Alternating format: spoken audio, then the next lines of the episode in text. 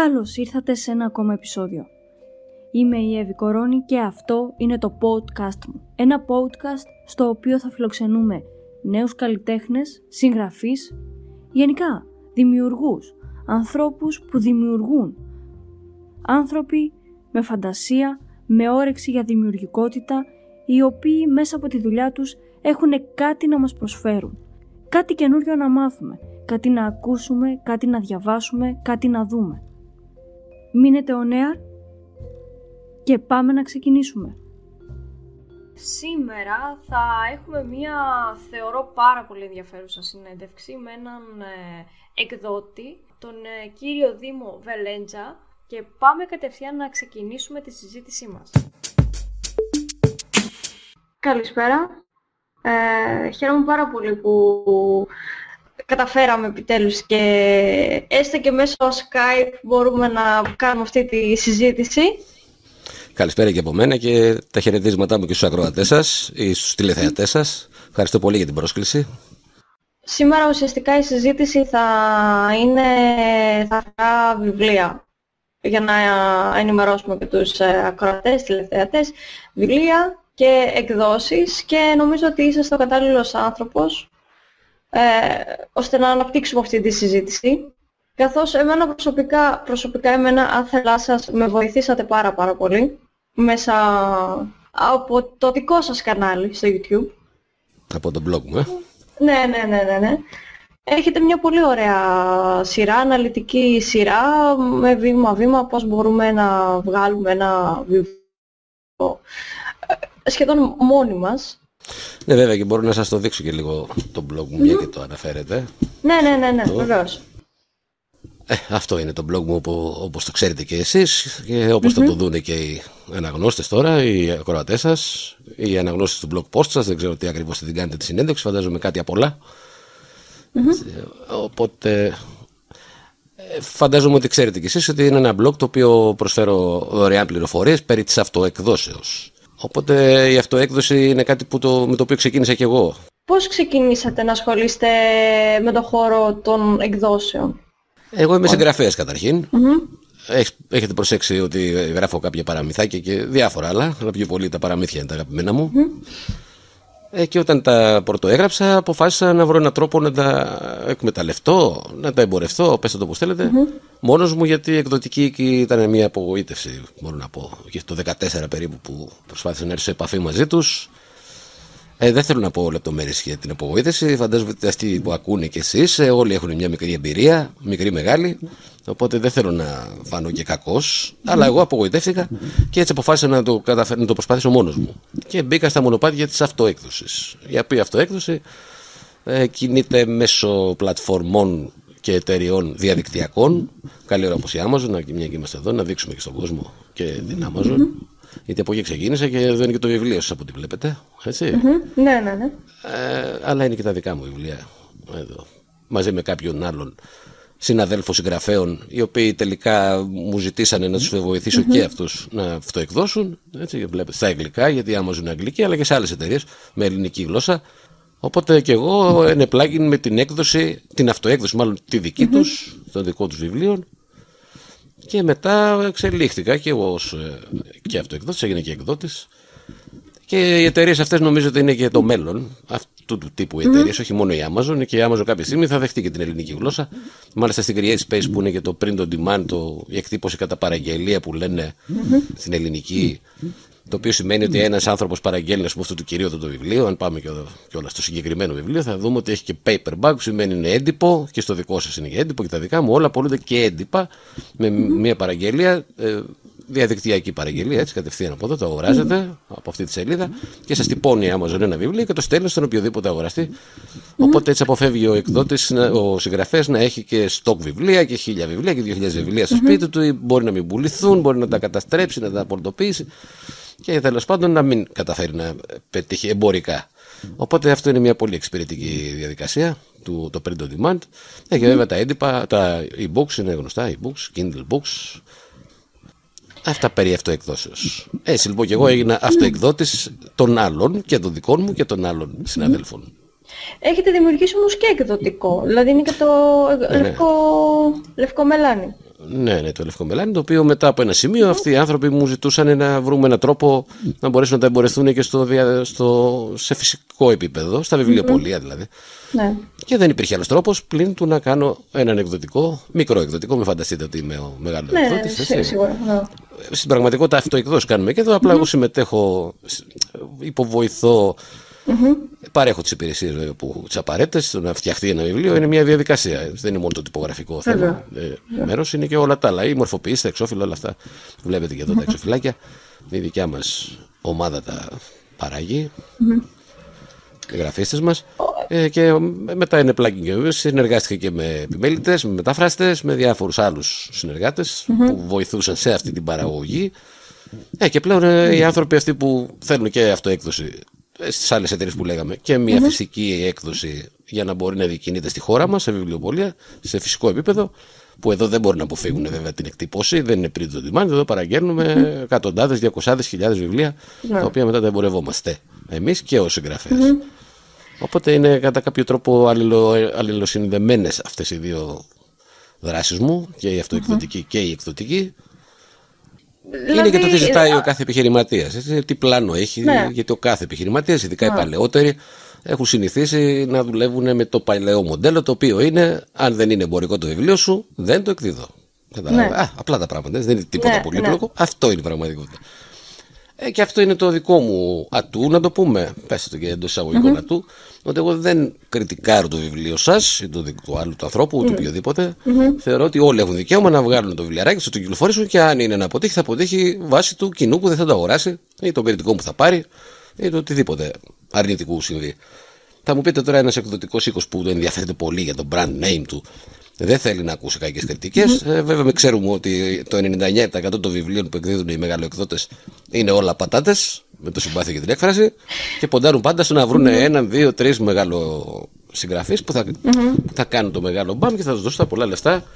Ε, ένα παράδειγμα είναι η Διόπτρα, η οποία μέχρι το 10, νομίζω, 2010 έβγαζε οικογενειακά βιβλιαράκια. Και όταν έβγαλε το νησί, που έγινε και σύριαλ μετά μεγάλη ναι, επιτυχία, ναι. από εκεί και πέρα έγινε μεγάλη διόπτρα και Mm-hmm. Καταλαβαίνετε ότι μια τέτοια επιτυχία, τέτοιου ελληνικού και μεγέθους, είναι πολύ υποστηρικτική και υποβοηθητική για να mm-hmm. πάει ψηλά ένας εκδότης. Ε, ίσως και εμένα κάποτε να συμβεί μια τέτοια ευκαιρία, αλλά εγώ δεν αναμένω κάτι τέτοιο. Προτιμώ να βοηθάω τους ανθρώπους, αυτούς που δεν έχουν mm-hmm. αυτή τη μεγάλη φοβερή ευκαιρία της ζωής τους να γίνουν μεγάλοι συγγραφείς, αλλά θέλουν να αφήσουν μια παρακαταθήκη στην ναι. ανθρωπότητα, να πούμε. Mm-hmm. Για, το, για το ψώνιο του καθένας να πούμε γι' αυτό. Πάντως για να αφήσουν κάτι πίσω όταν θα φύγουμε από αυτό το μάτι κόσμος, να αφήσουμε κάτι να μα θυμώνται τα παιδιά μας, τα εγγόνια μας, οι άνθρωποι. Αυτό. Για ένα λόγο του μεγέθους και της ποιότητας αυτού που θα αφήσουμε του έργου πίσω, θα είναι και η μνήμη μας ε, μακροχρόνια, θα πούμε, ή βράχυχρόνια. Ε, εδώ υπάρχει λίγο ένας...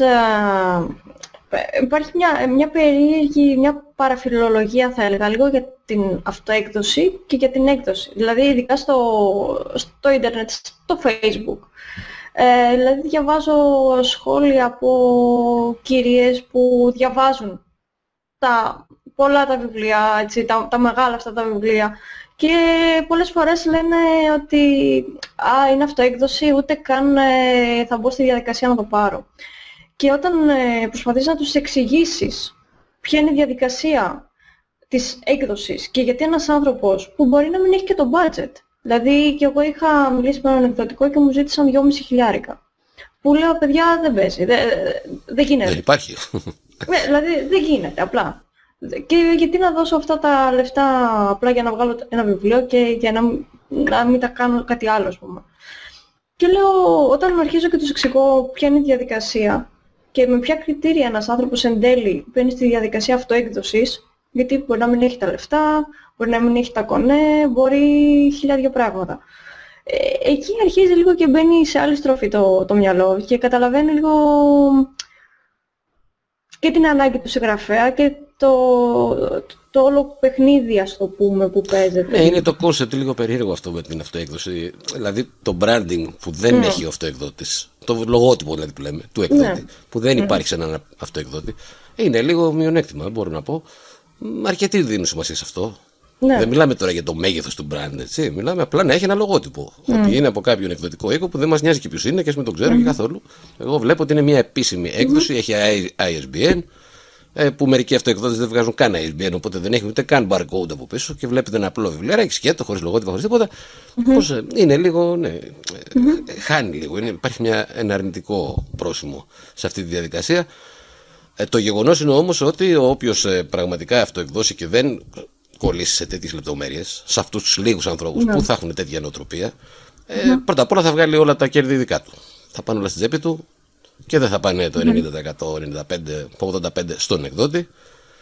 Ε, εδώ να τονίσω ότι στο, στο Λευκό Μελάνι το, το κέρδος του εκδότη είναι 30%, δηλαδή 70% παίρνει ο συγγραφέας, ο οποίος βέβαια έχει και όλο το κοστολόγιο στην πλάτη του. Λογικό είναι να πάρει και το περισσότερο μεγαλύτερο κέρδος. Έχω ακούσει και εκδοτικούς που παίρνουν και το 50% και πληρώνεις κιόλας εσύ όλο το έξοδο. Και 50% το οποίο είναι 30%, ναι. το οποίο μπορεί να φτάσει και στο 20% και κόψει και τι εκτό, κόψει και από εδώ για να πω. Στο τέλος παίρνετε όσα θα παίρνετε και με έναν εκδότη που δεν θα του δίνετε και τίποτα.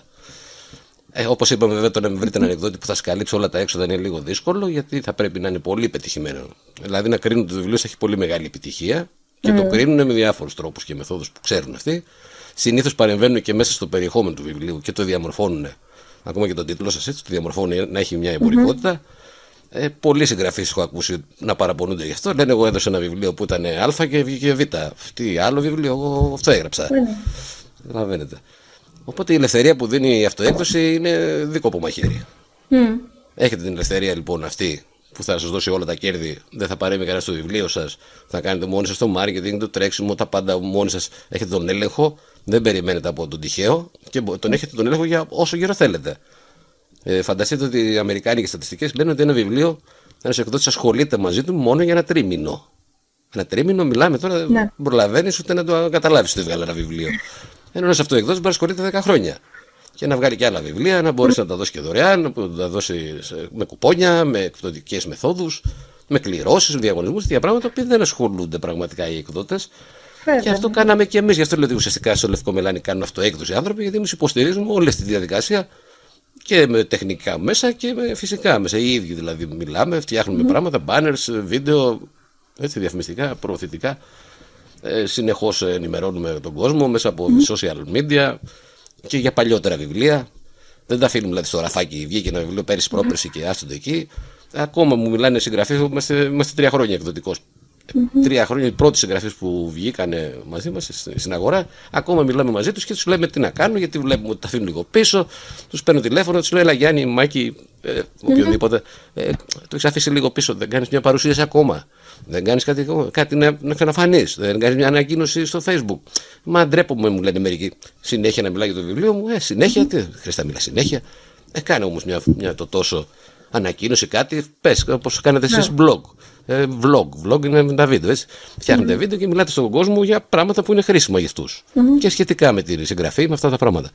Οπότε αμέσως αμέσως μας μαθαίνει ο κόσμος. Φτιάχνετε το brand σας και εσείς, mm-hmm. το συγγραφικό brand σας, το, το ονοματάκι σας και ο κόσμος κάποια στιγμή θα ακούει το όνομα Κορώνη, Βελέτζα και θα λέει Αυτός που είδα στο βίντεο, αυτός που είδα στο blog post, που είδα τότε, που είδα πού. Από εδώ εκεί. Αυτές είναι προωθητικές ενέργειες που οφείλουμε εμείς, ο συγγραφέα τώρα, όχι ο εκδότης, ο συγγραφέας μιλάω, οφείλουμε να τις ε, εφαρμόζουμε συνεχώς. Και πρέπει να νιώθουμε επαγγελματίες. Δεν μπορεί να νιώσεις συγγραφέας που εγώ έβγαλα ένα βιβλίο και το πέταξα στην αγορά και άντε να βγάλω ένα εκατομμύριο από εκεί και θα σωθώ. Πρέπει να έχουμε επαγγελματική συνείδηση ότι εγώ είμαι επαγγελματίας συγγραφέας τώρα. Γράφω κάθε χρόνο ένα βιβλίο, το ένα σπρώχνει το άλλο, το τρίτο το ταλαδίο. Mm. Και έχω συνέχεια μια κινητικότητα για να φαίνομαι κιόλας. Ο κόσμος ξεχνάει. Έτσι. Όλοι ξέρουμε ότι ο κόσμος ξεχνάει πολύ γρήγορα. Ένα πρωθυπουργό σήμερα μεθαύριο, άμα φύγει μετά από δύο χρόνια, δεν μου χάσει ποιος ήταν. Έτσι. Φανταστείτε ένα συγγραφέα τώρα. Αυτά. Αυτά είναι, ακριβώς ε, έτσι είναι. Και τουλάχιστον ε, εγώ αυτό το λίγο που έχω ζήσει την ε, αυτοέκδοση, το αγγλικό βιβλίο που έβγαλα στην Amazon, ε, είναι και άλλη χαρά.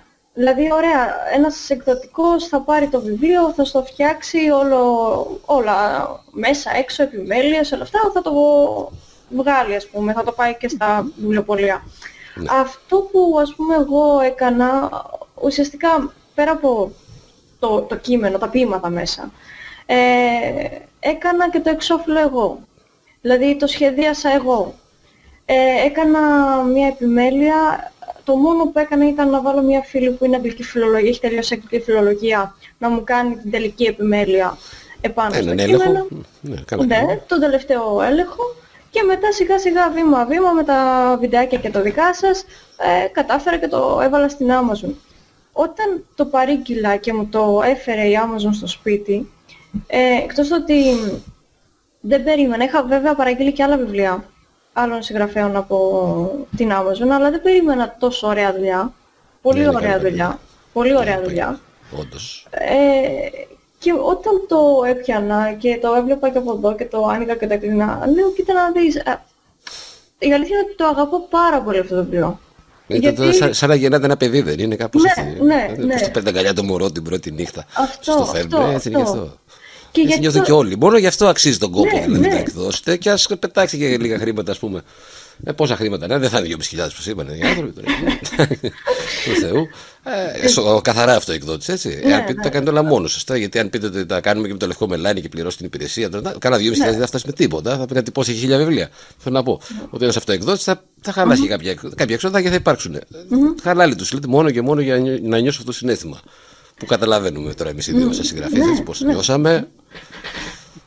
Ε, ωραία. Εντάξει, νομίζω ας, αφη- ας αφήσουμε για λίγο το κομμάτι για τώρα αυτό, αυτό έκδοση και εκδοτική και έτσι τα λίγο πιο στενάχωρα. Είναι μια δύσκολη ιστορία Στενάχωρα. όλων αυτών των εκδόσεων.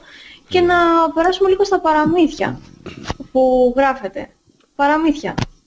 Ε, Παραμύθια. Πώς αποφασίσατε, πώς αποφασίσατε να ασχοληθείτε με αυτό το είδος; Είχα γράψει ένα διηγηματάκι πρώτα το 11, αν το, έχετε- το έχετε προσέξει. Ο Εφιάλτης 2011 κιόλας λεγόταν. Το 2011 το είχα γράψει κιόλας.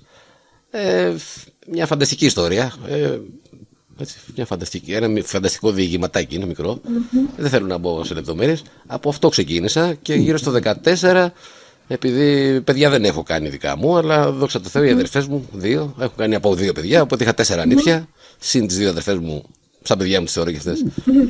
Ε, είχα έξι παιδιά λοιπόν.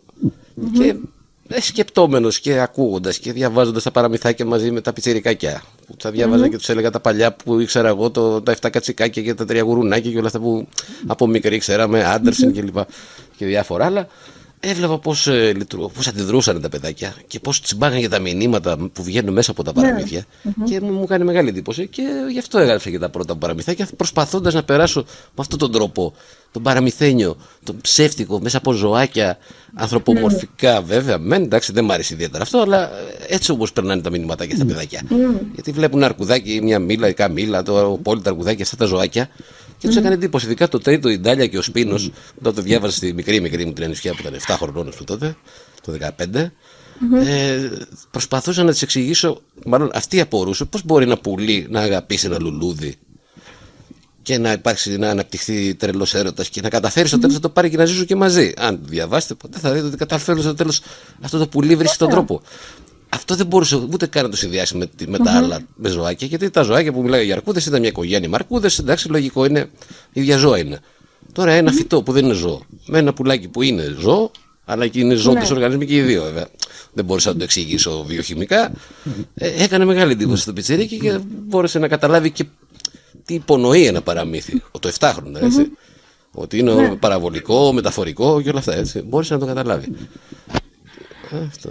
περίπου. Τα, τα παραμύθια μπορούν να τα βρουν οι φίλοι που μας ακούνε και στο διαδίκτυο αλλά και σε βιβλιοπωλείο. Ε, Ή είναι τα μόνο δικά στο- μου ή... Ναι, τα, τα δικά σας, ναι, ναι. Ε, τα δικά μου υπάρχουν και μέσα στο Λευκό Μελάνι. Αχα, Θα ωραία. ανοίξουμε λίγο αυτό. Υπάρχουν και εδώ μέσα που αν πάτε σε κατηγορίες εδώ στα παραμύθια, ε, στα παιδικά όπως το έχω νεανικά, ε, μπορείτε να τα... Εδώ είναι και διαφόρων άλλων. Αυτό εκδοτών που βλέπετε, αλλά εδώ είναι και τα δικά μου. Το έχω και σε αγγλικό τον πόλη που είναι και στην Amazon, αλλά το έχω και εδώ. Η Ντάλια Σπίνος και το πόλη το αρκουδάκι. Και το δεύτερο είναι η Μίλα Καμίλα που τη βλέπετε και εδώ. Το τρίτο μάλλον. Πάλι ελληνικό-αγγλικό. Τα οποία όμως υπάρχουν και στο διαδίκτυο στο προσωπικό μου site, αυτό ξεκίνησα, με αυτό ξεκίνησα πριν κάνω τον ε, εκδοτικό οίκο, είχα φτιάξει, αυτό εκδότηση μου ακόμα έτσι, είχα φτιάξει το, πρώτη- την πρώτη μου σελίδα που ήταν τα παραμύθια του Δήμου. Τα παραμύθια του Δήμου δηλαδή, του Δήμου είμαι εγώ, του Δήμου Λεβένετσε, τα παραμύθια του Δήμου, ένα, δύο, τρία παραμυθάκια, Έτσι, βλέπουν τις πληροφορίες, αγοράσατε από εδώ από εκεί. Τώρα τι πηγαίνω πλέον στο Λευκό Μελάνι. Παλιά τι πήγαινα στην Amazon ή όπου τα είχα. Ε, τη μίλα μάλιστα την έχω κάνει και audiobook. Αν δείτε το πιο κάτω. Εκτός ότι έχω μια γκαλερί με τις φωτογραφίες όλες, τις ζωγραφιές, δεν είναι φωτογραφίες. Ε, ο ζωγράφος ε, ήταν πάρα πολύ καλός. Αν βλέπετε και προσέχετε την λεπτομέρεια, ήταν απίστευτα καλός. Μπόρεσα να το κάνω και ένα βίντεο δείγμα, βίντεο, το οποίο είναι το audiobook που βλέπει από κάτω. Το έκανα και σαν βίντεο με τις εικόνες του, να προχωρήσω πιο κάτω. Πιστεύει πως σίγουρα αυτή δεν μπορεί να είναι Καμίλα, τόσο άσχημη, δυσκίνητη και αδύναμη. Εδώ έχω βάλει την Κατερίνα και είχε κάνει την αφήγηση. Έβαλα κάποιους ήχους γιατί είμαι και μουσικός και ο ίδιος και έπαιξα κάποια μουσικά όργανα. Βρήκα και κάποιους ήχους πρόσθετους ε, αυτά με το πιάνο που ακούω στην αρχή, δεν είναι πιανίστας. Αλλά τα άλλα που ακούτε από πίσω, ένα σάζι και ένα ούτι, αυτά τα έχω παίξει και μόνος μου. Οπότε μπόρεσα να κάνω και το background, το ηχητικό. Και έχει γίνει λοιπόν και σε video book και σε audio book. Video book τώρα εγώ το ονομάζω video book γιατί ουσιαστικά είναι ένα audio book με τις εικόνες που έχω βάλει μέσα στο παραμύθι, στο έντυπο. Έκανα λοιπόν και αυτές τις αλχημίες και από εδώ ξεκίνησαν τα τρία παραμυθάκια μου. Από αυτό ξεκίνησα και προχώρησα μετά στο Λευκό Μελάνι. Οπότε μπορείτε να τα βρείτε είτε εδώ είτε, είτε με το miladecamel.eu ή μέσα από το Λευκό Μελάνι κατευθείαν. Να δείτε και τα υπόλοιπα, να δουν οι άνθρωποι και τα υπόλοιπα των εκδόσεών μας. Εντάξει. Αυτά λοιπόν τα παραμυθάκια μου, εκεί μπορείτε να τα βρείτε και να τα διαβάσετε ή να, τα, έτσι, να μάθετε τις λεπτομέρειες και να τα προμηθευτείτε. Ωραίο. Ε, και τώρα θα ρωτήσω από την πλευρά καθαρά του ηθοποιού, γιατί έχω και αυτή την ε, ιδιότητα ε, ε, επάνω μου. Ε, έχετε παρουσιάσει, ας πούμε, τα παραμύθια ποτέ, έτσι, όχι σαν παράσταση παιδική, αλλά και σαν δραματοποιημένη αφήγηση. Δηλαδή, ναι. έχετε κάνει κάποια τέτοια παρουσίαση; Ε, από ό,τι είδατε και στο βίντεο book μου, ουσιαστικά μια τέτοια προσπάθεια ήταν. Μια τέτοια, ναι. Μου είχε ζητηθεί να κάνω παρουσιάσεις σε σχολεία ε, δραματοποιημένα όπως λέτε αλλά δεν τα κατάφερα γιατί δεν μπόρεσα να βρω τους ανάλογους τοπίους και τα μέσα τα διάφορα γιατί είναι και λίγο ιστορία να το κάνεις αυτό πρέπει να βρεις το, τα σκηνικά, τα πάντα, τα ρούχα, όλα και επειδή είναι και ζώα έπρεπε να βρω καμίλες, ε, χαμελέοντες τέλος πάντων κάπως μπορεί να γίνει αλλά ήταν, μπορώ να πω πολύ έξοδο μάλλον ε, Παρ' όλα αυτά είναι μέσα στο μυαλό μου κάποια στιγμή να και που είστε ηθοποιός και ασχολείστε και με τα παιδικά. ίσως να μπορέσουμε να βρούμε κάποια ομάδα ανθρώπων. Ε, τώρα αφιλοκερδό θα είναι με κάποια ε, διαδικασία άλλη, θα το δούμε αυτό, αλλά πιο πολύ είναι να βρεθεί αυτή η ομάδα. Και να ναι, είναι και ναι. γνωστή που να του αρέσει και το παραμύθι, το δικό μου, το συγκεκριμένο ή κάποιο από αυτά. Γιατί ο ηθοποιός, άμα δεν του αρέσει και το έργο, ξέρετε, δεν μπορεί να αποδώσει και στην πραγματικότητα, έτσι. Ε, εμείς, ε, ας πούμε, φέτος, ε, από πέρυσι ξεκινήσαμε. Είχαμε κάνει πέρυσι ένα μικρό φεστιβάλ με παραμύθια για το διάστημα σε ένα μουσείο. Ε, και φέτος συνεχίσαμε έτσι κάθε Κυριακή για ένα τρίμηνο και παίζαμε εκεί. Και είναι πάρα πολύ ωραίο αυτό, δηλαδή ένα παραμύθι όμορφο, πλούσιο σε μηνύματα. Δηλαδή έρχονταν τα παιδάκια, τα ψηρικιά και εμείς ήμασταν δύο ηθοποιοί ε, είχαμε πολύ λίγα αντικείμενα και ουσιαστικά πιο πολύ το πηγαίναμε κινησιολογικά το πράγμα. Δίναμε με το σώμα μας το παιδί ναι. να φανταστεί και το διάστημα, τους αστροναύτες, ε, κάτι εξωγήινους. Και ναι, ναι. υπήρχαν στιγμές που έλεγα εγώ που πω ένα υπέροχο ε, καταγάλανο δέντρο και γυρνούσαν πίσω να δούνε και ενώ δηλαδή ήταν μπροστά μου, ήταν στο χώρο μέσα, το παιδί ναι ξέφευγε και έμπαινε σε μια άλλη διαδικασία. Και εμείς πάντα, εγώ όταν είχα πει ότι θα ασχοληθώ με το παιδικό θέατρο, ε, είχα πει ότι δεν θέλω να είναι μονότονο ε, θεατής ηθοποιός. Να είναι μια ωραία ευχάριστη ώρα που το παιδί κάθεται εκεί και μαθαίνει και πέντε πράγματα και αναπτύσσεται και μια επικοινωνία μεταξύ τους. Και λίγο διαδραστικότητα, ε, και λίγο ναι, ναι, διαδραστικότητα ναι. υπήρχε. Και πραγματικά οι, οι ερωτήσεις και αυτά που λένε ε, εμβόλυμα μέσα στο παραμύθι γράφει άλλο ένα παραμύθι. Ναι, πολύ ωραία ναι. ιδέα αυτή. Είναι... Θα το σκεφτούμε, θα το μελετήσουμε. Μήπως καταφέρουμε να κάνουμε για τη συνεργασία, γιατί όχι. Γιατί όχι; Τώρα που ε, γνωριστήκαμε. Φυσικά, φυσικά. Ε, ωραία. Οπότε, εκτός από παραμύθια ασχολείστε και με άλλο είδος... Ε... Ναι, γενικά ε, με το marketing θα μπορούσα να πω από εμπορικής πλευράς. Τώρα θα μου πείτε ποιο είναι το επάγγελμά μου. Ε, τώρα μπορώ να λέω ότι είμαι εκδότης πια. Ε, γιατί είναι και τόσα χρόνια που ασχολούμαι, μια πενταετία. Ε, τρία με το Λευκό Μελάνι και άλλα τρία περίπου με την αυτοέκδοση. Τι να με πω, αλλά παρόλα αυτά ήμουν και επαγγελματίας μουσικός πιο παλιά. Έχω κάνει και επιχειρήσεις σε διάφορες εστιάσεις και τέτοια μαγαζάκια διασκέδασης ψυχαγωγικά. Ε, καμία σχέση με τις γεωπονικές επιστήμες που έχω σπουδάσει στη ζωή μου. Δεν ασχολήθηκα ποτέ με αυτά τα πράγματα. Κατευθείαν μετά πήγα, μετά το στρατό μου δηλαδή, άρχισα να ασχολούμαι με ε, επιχειρήσεις πιο πολύ. Δεν μ' άρεσε να είμαι υπάλληλο βασικά ποτέ. Οπότε μετά από ένα-δύο χρόνια που ήμουν πολιτής σε κάτι εταιρείες ή μετά το στρατό, πολιτής, δεν είδα μέλλον πολύ, δεν με ενδιέφερε. Προτιμούσα να πουλάω κάτι και να το κερδίζω εγώ. Καλή ώρα, σαν τον αυτοεκδότη. Έτσι. Δηλαδή το είχα από μικρός αυτό το, το κουσούρι, στο, αυτό, το σκουλίκι, το μετρώει στο κεφάλι μου. Δεν ήθελα να πετάω τα, τα κέρδη μου αλλού. Ε, οπότε, ε, ως ιδιοκτήτης μιας επιχείρησης, έχει και ευελιξία. Έτσι. Μπορείς να κινηθείς και μόνος σου και ελεύθερα. Mm-hmm. Αναλόγως του IQ του καθενός. Θα έχει την ανάλογη επιτυχία. Ενώ υπάλληλος σου και καλός να γίνεις ε, και πολλούς γνωστούς που έχω φίλους μου και συγγενείς που ήταν πάντα υπάλληλοι και φτάσαν και στις ψηλές θέσεις. Ε, Παρ' όλα αυτά ήταν πάντα υπάλληλοι, νιώθαν πάντα αυτή την καταπίεση μέσα τους. Το ότι δεν έπρεπε να λογοδοτήσουν, ότι όταν πουλάγε, ας πούμε, άλλος ε, ε, κομπιούτερ που ήταν ένας φίλος μου, ε, πουλάγε σε μια εταιρεία μεγάλη χίλια κομπιούτερ και αυτός έβγαζε χίλια ευρώ, ας πούμε, και η εταιρεία του έβγαζε ένα εκατομμύριο. Καταλαβαίνετε τώρα. Ναι. Δεν τον έβλεπα και πολύ χαρούμενο.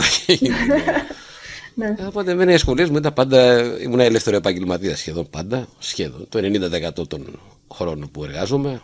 Αν και εργάζομαι πολύ μικρός, από παιδάκι είχα το ψώνιο του να έχω τα δικά μου λεφτά. Από τα καλοκαίρια όλα τα παιδάκια στο γυμνάσιο πηγαίνανε διακοπές. Εγώ πήγαινα και δούλευα δύο μήνες για να βγάλω το ποδηλατό μου, το στερεοφωνικό μου, το μηχανάκι μου, οτιδήποτε. Είχα ψώνιο με αυτό το πράγμα. Όχι ότι δεν είχα και οι γονείς μου να μου δώσουν, αλλά εγώ δεν προτιμούσα ναι, να είμαι ναι. αυτοσυντήρητος και έτσι νομίζω όλοι αυτό θέλουν. Κατά βάση όλοι οι άνθρωποι αυτό επιθυμούν. Άλλο να τα καταφέρουν κάποιοι. Εγώ τα κατάφερα και έφτασα και μέχρι εδώ που έφτασα και συνεχίζω από ό,τι βλέπετε το ελεύθερο, τα ελεύθερα επαγγέλματά μου και θα τα συνεχίσω όσο αντέξω ακόμα. Μικρός είμαι σχετικά ακόμα. Ε, εννοείται. Έχω ψωμί. εννοείται. Έχω ψωμί. Αν και ξέρετε, οι ελεύθεροι επαγγελματίες δεν σταματά ποτέ να δουλεύουν. Δεν είναι τα 67 και τα 70 σύνταξη. Συνεχίζουν ε, μέχρι να πεθάνουν. Ξέρετε. Ναι, ναι. Γιατί ναι. δεν άμα είναι το δικό ναι. σου επάγγελμα, είναι, υπάρχει και μια συναισθηματική σχέση έτσι, με το επάγγελμα. Ε, το αγαπάς δηλαδή πιο πολύ Βέβαια. από το να είσαι υπάλληλος στα Lidl, ας πούμε, λέω, στην τύχη. Κάτι. Εκεί παρακαλά να πάρω σύνταξη. Πότε θα φύγω, να τελειώνω, να παίρνω τα 1000 ευρώ μετά, τα 500-600 μου, να κάθομαι, να τα ξαναδώ ποτέ αυτό το παλιό μάγαζο. Ενώ τη δικιά σου επιχείρηση, ε, λες, πού να φύγω, πού να, στη σύνταξη, θα κάνω ναι. μετά. Ε, εγώ δεν έχω και παιδιά, οπότε με βλέπω μέχρι θανάτου αυτό σκεφτόμουν τώρα, γιατί εντάξει, εγώ και οι δύο δουλειές που έχω διαλέξει, δηλαδή και το κομμάτι της γραφής και το κομμάτι του θεάτρου, ουσιαστικά είσαι ελεύθερος επαγγελματίας. Ε, ναι, βέβαια.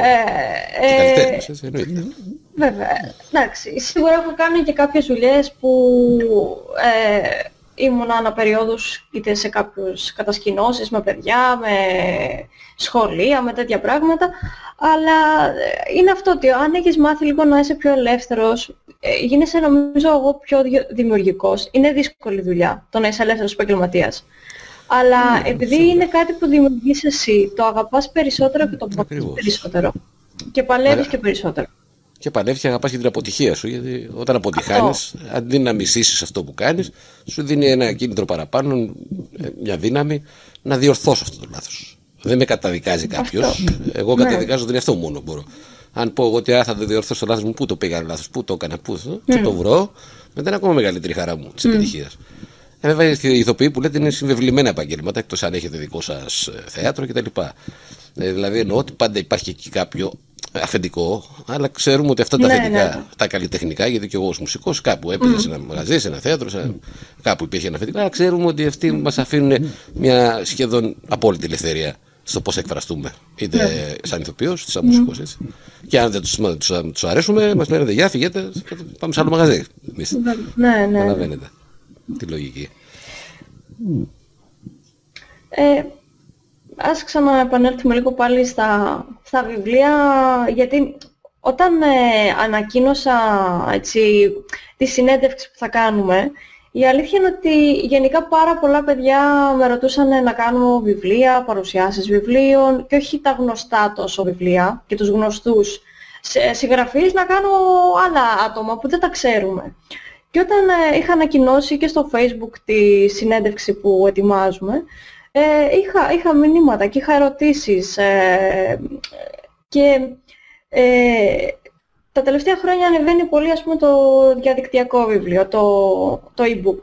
Ε, εγώ η αλήθεια είναι ότι μου αρέσει το έντυπο. Είμαι του πιο κλασικού.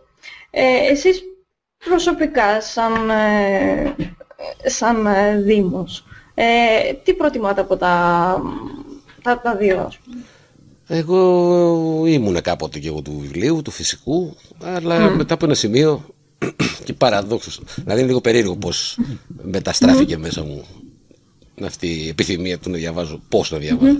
Επειδή ως μουσικός είχα πάθει κάποιες τενοντίτιδες, δεν μπορούσα να κρατάω πολύ ώρα ένα βιβλίο. Δεν μπορούσα να το κρατάω. Ειδικά ένα βιβλίο, θες να είσαι ξαπλωμένος, να το έχεις μπροστά σου από πάνω. Δεν μπορούσα. Αυτό δεν άντεχα και με ενοχλούσε πάρα πολύ και το άφηνα στις 10 σελίδες του παράταγα. Δεν μπορούσα να ολοκληρώσω ένα βιβλίο. Θυμάμαι τον κώδικα Νταβίντσι που το διάβασα σε 16 ώρες, 18 ώρες συνεχόμενες, δεν μπορούσα να σταματήσω. Ε, κάποια στιγμή το είχα βάλει πάνω στο κρεβάτι, είχα γυρίσει ανάσκελα και καθόμουν και έτσι, καθόμουν και έτσι, δεν μπορούσα, πιανόμουν, έκανα. Ε, βασανιστικό πράγμα ήταν. Ενώ τώρα το e-book, όπως και να το κάνουμε, το βάζω στη 14, στην 24, την 44 την οθόνη μου, ό,τι έχω μπροστά μου, στην τηλεόρασή μου. Ε, με ένα ποντικάκι, κάθομαι και το διαβάζω, άνετα, το τσιγαράκι μου, το καφεδάκι μου, δεν ζορίζομαι, γυρίζω από εδώ, γυρίζω από εκεί. Θα μου πείτε τώρα ποιος σκέφτεται έτσι. Περισσότεροι λένε ότι εμένα η μυρωδιά του χαρτιού και αυτόν τον ρομαντισμό που εκπέμπει ένα έντυπο και όλα. Δεν τα καταλάβαινα εγώ ποτέ, δεν είχα τέτοιο συναισθηματικό δέσιμο με το αντικείμενο, γιατί το περιεχόμενο είναι εμένα η ουσία. Τώρα θα το διαβάσω PDF για να το διαβάσω το ναι. παραμύθι μου. Αν θα διαβάσω τη μίλα σε PDF, θα διαβάσω έντυπο ή σε video wall ή σε σινεμά το διαβάσω, ε, η ουσία είναι ότι εγώ αυτό που θα διαβάσω θα μου βγάλει κάτι. Σίγουρα. Και θα μου δώσει κάτι και θα μου βγάλει ένα συνέστημα και αυτά. Αυτό θα μου το δώσει σε όποια μορφή και να είναι. Οπότε δεν θέλω να φανώ επιλεκτικός σε κάποιο είδος. Όλα τα είδη είναι το ίδιο για μένα. Το περιεχόμενο είναι το σημαντικό. Άρα, όποιος προτιμάει το ένα, προτιμάει το ένα. Όποιος προτιμάει το άλλο και το άλλο. Εγώ προτιμάω και τα δύο ένα μικρό βιβλίο, δηλαδή 100 σελίδων, να το διαβάσω εύκολα και σε έντυπο. Πιθανό εκείνο, ειδικά το μικρό βιβλίο, να το διαβάσω σε έντυπο. Να μην το προτιμήσω σε PDF, να το διαβάσω σε εντυπάκι, γιατί θα μπορούσα να το πάρω και μαζί μου κάπου σε ένα ταξιδάκι που θα οδηγάνει φίλοι μου και εγώ θα είμαι στο πίσω κάθισμα. Που μπορώ και εκεί να διαβάσω και ένα e-book, αλλά εκεί μπορεί να το ξεπετάξω γρήγορα γρήγορα, γιατί είναι μικρουλάκι, έτσι τώρα σε δύο ώρες. Ναι, ναι, ναι.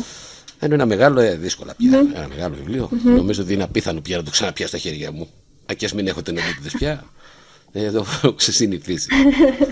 Αλλά δεν σνομπάρω στου ανθρώπους που το κάνουν. Εγώ είμαι υπέρ και των δύο. Υπέρ του διαβάσματος είμαι εγώ. Όποιος διαβάζει, σίγουρα. καλά κάνει και διαβάζει. Μα ναι, ναι, σίγουρα, σίγουρα.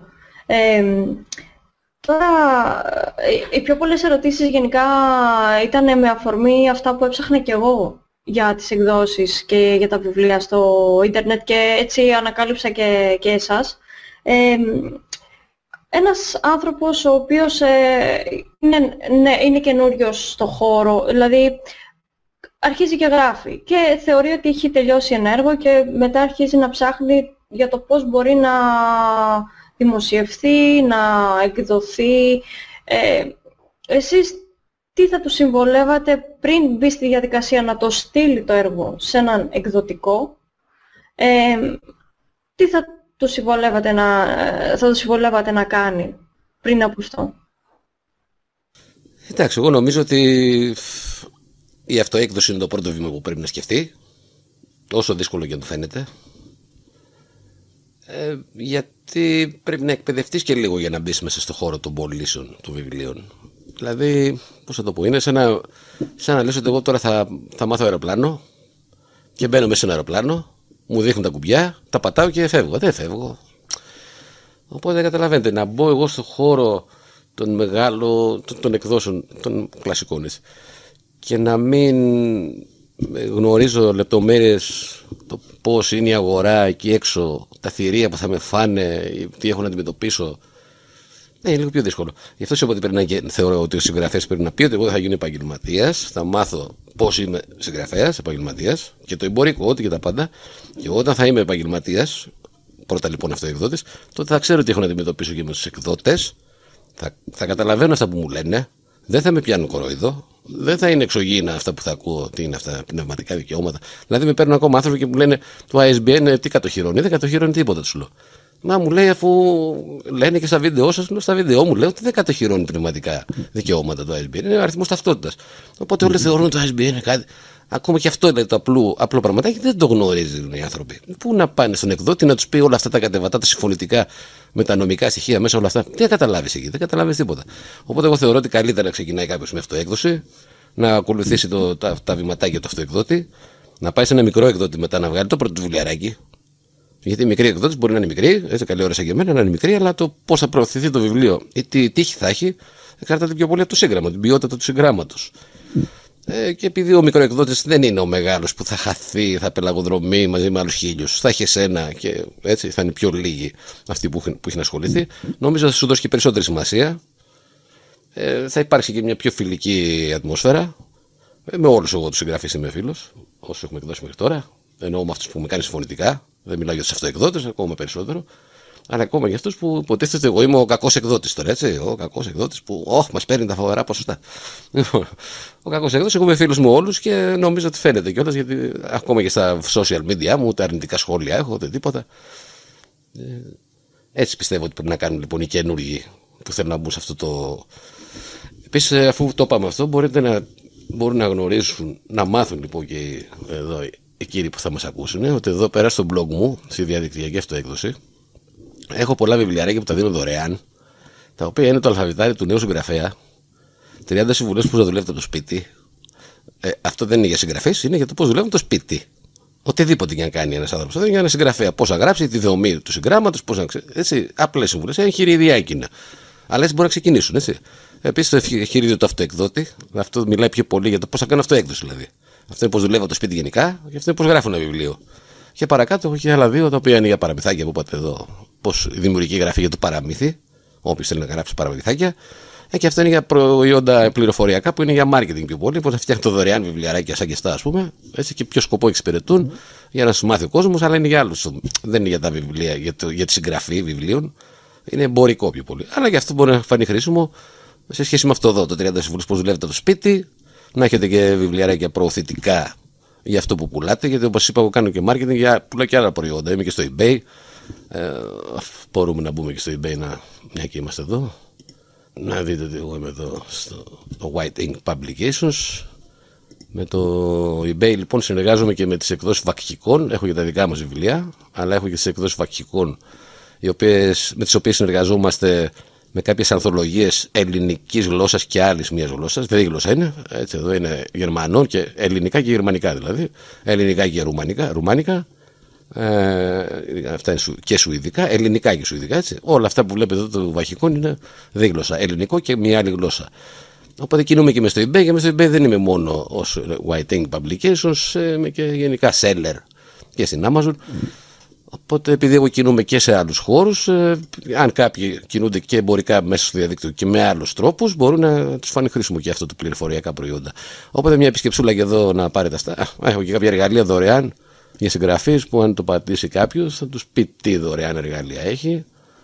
Αυτά εδώ, ένα digital reader και κάποια εργαλεία διάφορα τα οποία ε, απλά με ένα mail, καμιά εγγραφή κάνουν κάποιοι, έτσι, ένα mail για ένα όνομα, οπότε, για να μπορέσουν να τα κατεβάσουν. Χρήσιμα πραγματάκια Όποιος ενδιαφέρεται μπορεί να μπει και να τα κατεβάσει. Δωρεάν είναι όπως είπα, έτσι.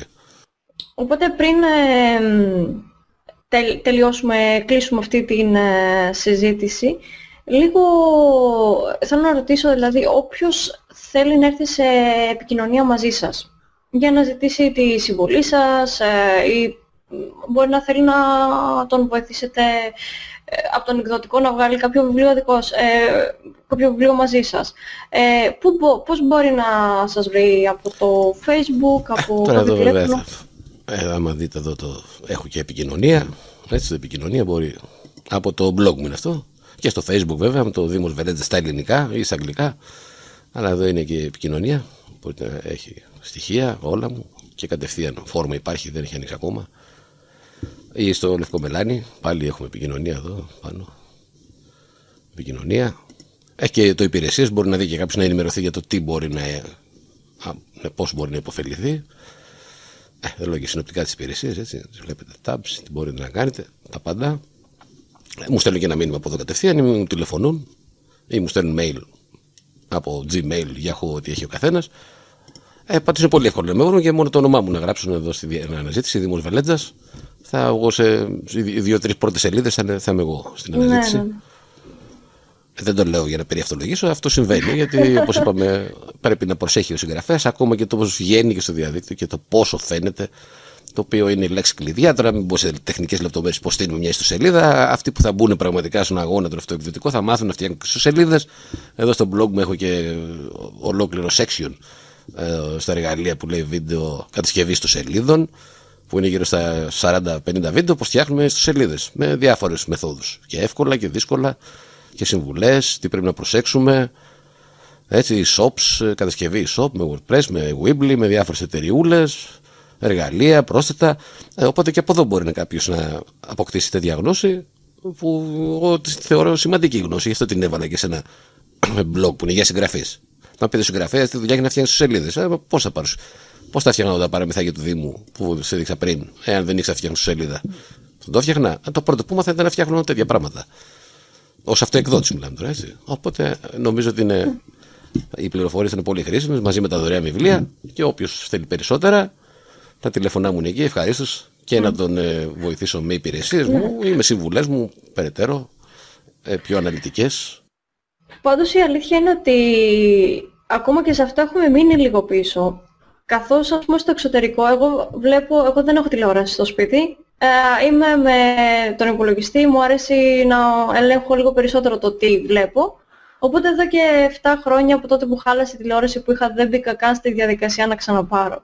Ε, μπαίνω πολύ στο ίντερνετ και κυρίως σε ένα site και ενημερώνομαι για ό,τι μπορεί να θέλω. Δηλαδή και για βίντεο που κάνω εγώ και για βιβλία και για τέτοια, τέτοια πράγματα. Αλλά η αλήθεια είναι ότι στο κομμάτι των βιβλίων, στο YouTube ή και γενικά στο ίντερνετ, δεν έχουμε, δηλαδή αυτό που κάνετε εσείς, πραγματικά δεν βρήκα κάτι αντίστοιχο από κανέναν. Ή θα έχουμε μόνο απλές προτάσεις, κάποια βιβλία έτοιμα που συνήθως είναι και τα γνωστά, που τα ξέρουμε όλοι τα βιβλία. Ε, τα τρία-τέσσερα αγαπημένα μου βιβλία και λέμε κάποια πράγματα ή γενικά κάποιες ε, συζητήσεις, παρουσιάσεις σε ένα βιβλίο που έρχεται.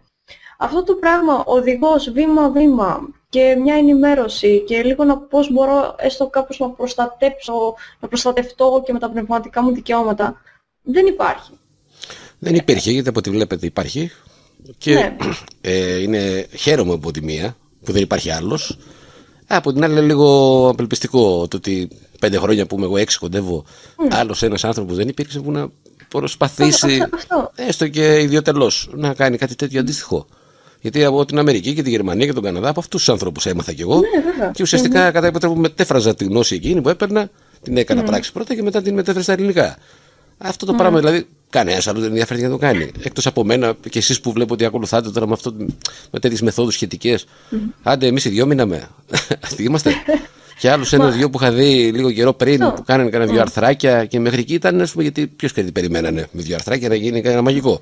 Και ένα βιβλίο που είχα βγάλει. Δεν, ε. δεν το πάλεψαν παραπέρα. Τι να πω, Εντάξει, για μένα, εμένα με χαροποιεί που είμαι μόνος μου σε αυτόν τον αγώνα και μπορώ να πω ότι κατέχω και το, την ευρεσιτεχνία, ας το πούμε. Σε ελληνικό επίπεδο τουλάχιστον. Αλλά εντάξει, δεν είναι γιατί έχουμε άτομα που γράφουν, δηλαδή πάρα πολλοί κόσμος θέλει να βγάλει βιβλία, φαίνεται και από το αυτοεκδόσεις, αλλά κανένας δεν μπαίνει στη διαδικασία. Δηλαδή όλο το ελληνικό YouTube για παράδειγμα είναι γεμάτο με βιντεάκια λίγο πιο να γελάσουμε, να δούμε και το κάτι ναι, ναι. πιο από εδώ, από εκεί. Έτσι. Πώς θα γίνουμε ξαφνικά εκατομμυριούχοι, δηλαδή αυτά τα ναι, βιντεάκια ναι, βγάλε λεφτά σε μια μέρα ναι, και σώσε τη ζωή σου. Εντάξει.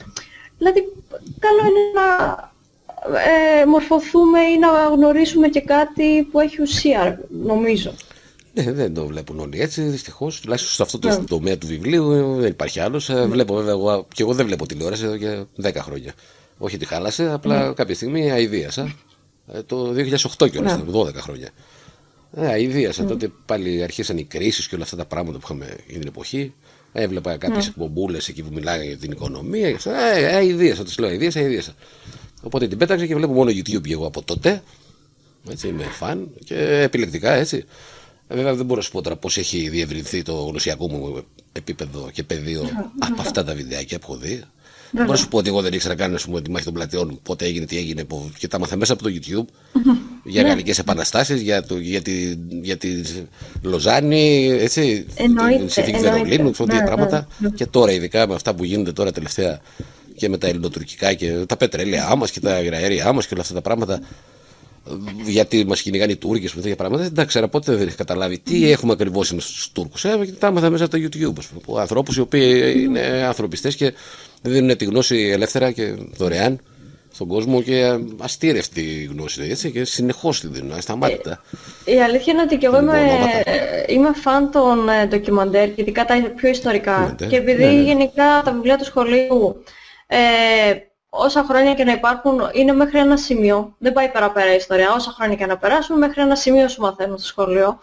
Ε, ειδικά και τώρα αυτές τις μέρες που είμαστε στο σπίτι, κάθομαι και βλέπω ντοκιμαντέρ και εντάξει βρίσκω και πολλά στα αγγλικά, οπότε κάθομαι, τα διαβάζω, τα βλέπω και λέω πόση πληροφορία και πόση ωραία πληροφορία μπορεί να σου προσφέρει αυτό το πραγματάκι και η τηλεόραση ανοίγεις και είναι όλα τα ίδια και τα ίδια και μιας χλαμάρα.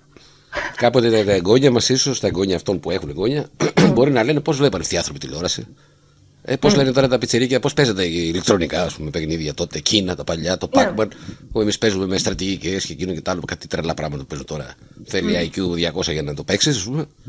Και γελάνε που παίζαμε μέσα εκείνα τα πραγματάκια που ήταν γελία. Μου το Pac-Man, τι είναι αυτό το πράγμα που τρώει, τι είναι αυτό, χαζό πράγμα είναι αυτό. Ε, έτσι θα λέμε και για την τηλεόραση, θα λένε τότε. Πώς βλέπατε αυτή την ναι. ιδέα, την κατευθυνόμενη με τους γελίους δημοσιογράφους; Που λέγανε αυτά που λέγανε, στρομοκρατούσαν ναι, την ναι. ώρα. Ε, έτσι σα χειραγωγούσαν μάλλον. Πώς μπορούσατε και το βλέπατε και δεν το βλέπατε ότι ήταν ε, χάλια η ποιότητά τους, ας πούμε, τη πληροφόρηση, όλο αυτό. Το θέαμα. Α, γελία serial, αυτό όλα που βλέπουμε γελία. Έτσι, και αυτοί που τα βλέπουν και είναι fans, ναι. οι ίδιοι λένε τη γελία, φανταστείτε. Α πούμε για τα τουρκικά έχω ακούσει πάρα πολύ στο facebook να λένε αυτό. Το γελία. Και όμως το βλέπουν όλοι. Ε, για το, το κρίνεις, πρέπει να το έχεις δει πρώτα. Ε, ναι. Μετά το κρίνεις. Εντάξει, το καλό βέβαια είναι ότι φέτος ειδικά σταμάτησαν αυτό το παίρνω σύριαλ έτοιμο από την Τουρκία και τα βάζω στην Ελλάδα. Ευτυχώς φέτος υπάρχουν και κάποιες σειρές ελληνικές ε. τουλάχιστον να, δίνει, να δίνει δουλειά και σε Έλληνες ναι. ηθοποιούς, σκηνοθέτες. Χρειάζονται, χρειάζεται και αυτό το Από πράγμα. αυτή την άποψη, ναι, να το δούμε έτσι. Βέβαια, από βέβαια. Από απόψεως και να καλύψουμε τις εργασίες. Αλλά... Ναι, τα βγάζουμε στο θέμα. Ναι, ναι, εντάξει. δεν ξέρω, δεν είσαι και μικρή. Εγώ τώρα που έβλεπα και τα, όταν πρωτοβγήκαν τα κανάλια το 89, οπότε βγήκαν mm. το Μέγκα ποιο ήταν το πρώτο. Και είχαν βγει απαράδεκτη, ξέρω εγώ τότε έτσι. Απαράδεκτη. Ναι. Το Σ' αγαπώ, μ' αγαπάς μου, το αγαπημένο μου την Παπαδοπούλου. Mm. Και διάφορα άλλα και πολύ έξυπνα και πολύ καυστικά και πολύ, με πολλά μηνύματα και τη πραγματικότητα. Δηλαδή ζούσαμε, ήταν mm. εθνογραφικά δηλαδή ουσιαστικά το τι γινόταν σήμερα, ας πούμε, γι' αυτό περιγράφανε. Καμία, καμία σχέση. Ε, εγώ έβλεπα τους απαράδεκτους, το είχα βρει, το, ευτυχώς υπάρχουν, υπάρχουν αυτά στο YouTube. Ε, ναι, ναι, ναι. Τα, τα έβλεπα. ναι, εγώ τα έβλεπα γιατί όταν πεζόντουσαν οι απαράδεκτοι ήμουν πάρα πολύ μικρή, οπότε δεν το είχα δει στο τότε, χρόνο που έπαιζε. Ναι, ναι, δεν το είχα δει τότε στο χρόνο που έπαιζε. Και το βλέπω τώρα και λέω, μα πώς είναι δυνατόν ναι, ναι. Η εξέλιξη δηλαδή αυτού του πράγματος της τηλεόρασης από τότε Αυτό. μέχρι τώρα, αντί να είναι ανωδική, είναι προς τα κάτω. Τέλος. Δηλαδή τι και... σειρά έχει τότε και τι σειρά έχει τώρα. Δυστυχώς ναι. και οι τελευταίοι του Μουικανού νομίζω ήταν το Ράδιο Αρβίλα, οι οποίοι βγάζανε κάτι αξιόλογο, σε αυτά τα σατυρικά δηλαδή, οι οποίοι μπορούν να πω ότι αγγίζανε τα επίπεδα του Χάρη Κλίν, του Λάκη του Λαζόπουλου. Δηλαδή αυτή η σάτυρα Φυσική άντρα που υπήρχε όλα αυτά τα χρόνια ήταν, ήταν σημαντική, μπορώ να πω. σω αυτή κράτησε και την τηλεόραση. Όσα χρόνια εγώ ενδιαφερόμουν την τηλεόραση, αυτά να με κρατάγανε. Και κάποιες ταινίες. Εκεί οι ταινίες με ενοχλούσαν πάντα οι διαφημίσεις. Εγώ θυμάμαι πάντα παράταγα την ταινία στη μέση γιατί είχαν στην τρίτη διαφήμιση δεν μπορούσε. Και ακόμα στη μέση ήταν της ταινίας. Και τρίτο διαφημιστικό break 15 λεπτά. Ναι, ναι, ναι, ε, ναι. ίδια. Ε, όλοι λέγανε δεν πειράζει, θα πάμε στην τουαλέτα, θα πάμε να φάμε. Τι να πάμε να φάμε. Πηγαίναμε για καφέ, γυρνούσαμε και ακόμα δεν είχα τελειώσει διαφημίσεις δηλαδή. 15 λεπτά Και διαφήμιση. ηλίθιε Ναι, διαφημίσεις. ναι, ναι. Διαφημίσεις, διαφημίσεις, ηλίθιε διαφημίσει. Οπότε ήταν ένας παράγοντας αποτρεπτικός για μένα. Χαίρομαι που τώρα πια το έχω εγκαταλείψει και που κάνω μόνος μου τις επιλογές μου από το YouTube, τι θα δω και πότε θα το δω. Και όταν βαριέμαι, το σταματάω και το βλέπω την επόμενη μέρα και Βέβαια. δεν με αναγκάζει κάποιος ούτε να δω διαφήμιση ούτε τίποτα. Θα ήθελα να σας ευχαριστήσω πάρα πολύ. Χαίρομαι για αυτή τη συζήτηση που είχαμε. Και εγώ Ε, να είσαι καλά. Καταφέραμε και το κάναμε. Είναι και οι μέρες τώρα που είναι λίγο περίεργες. Είμαστε κλεισμένοι στα σπίτια μας. Ε. Ναι, ναι, ναι. Η ναι. κυρία Κορώνη και ο ιός της.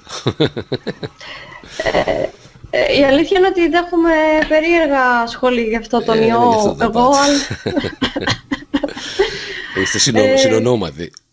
Ναι, ναι, ναι, ναι. Και όταν, όταν είχε πρωτοβγεί, εγώ δεν, επειδή δεν είχα τηλεόραση, οπότε δεν είχα ακούσει τα πρώτα σχόλια. Και μου το είπαν οι φίλοι. Και μου λέγανε, τι βγήκες και σε ιό τώρα, πηγαίνεις παντού. Είναι νέα έκδοση.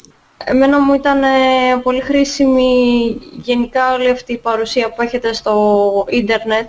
Με βοήθησε πάρα πολύ. Ελπίζω μέσα από τη συζήτησή μας να βοηθηθούν και άλλοι άνθρωποι που Μακάρι.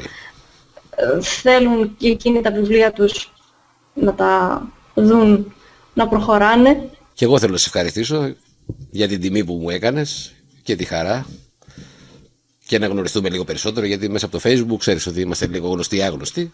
Ε, το ότι είπαμε και δύο κουβέντες Βέβαια. παραπάνω ότι μπορεί, φτιάξαμε και ένα όνειρο παραπάνω. Ας πούμε αυτό με τα παραμύθια να γίνουν διαδραστικά και αυτά. Μπορεί να καταλήξουν και σε μια πιο ενδιαφέρουσα συνεργασία πιο επικοδομητική.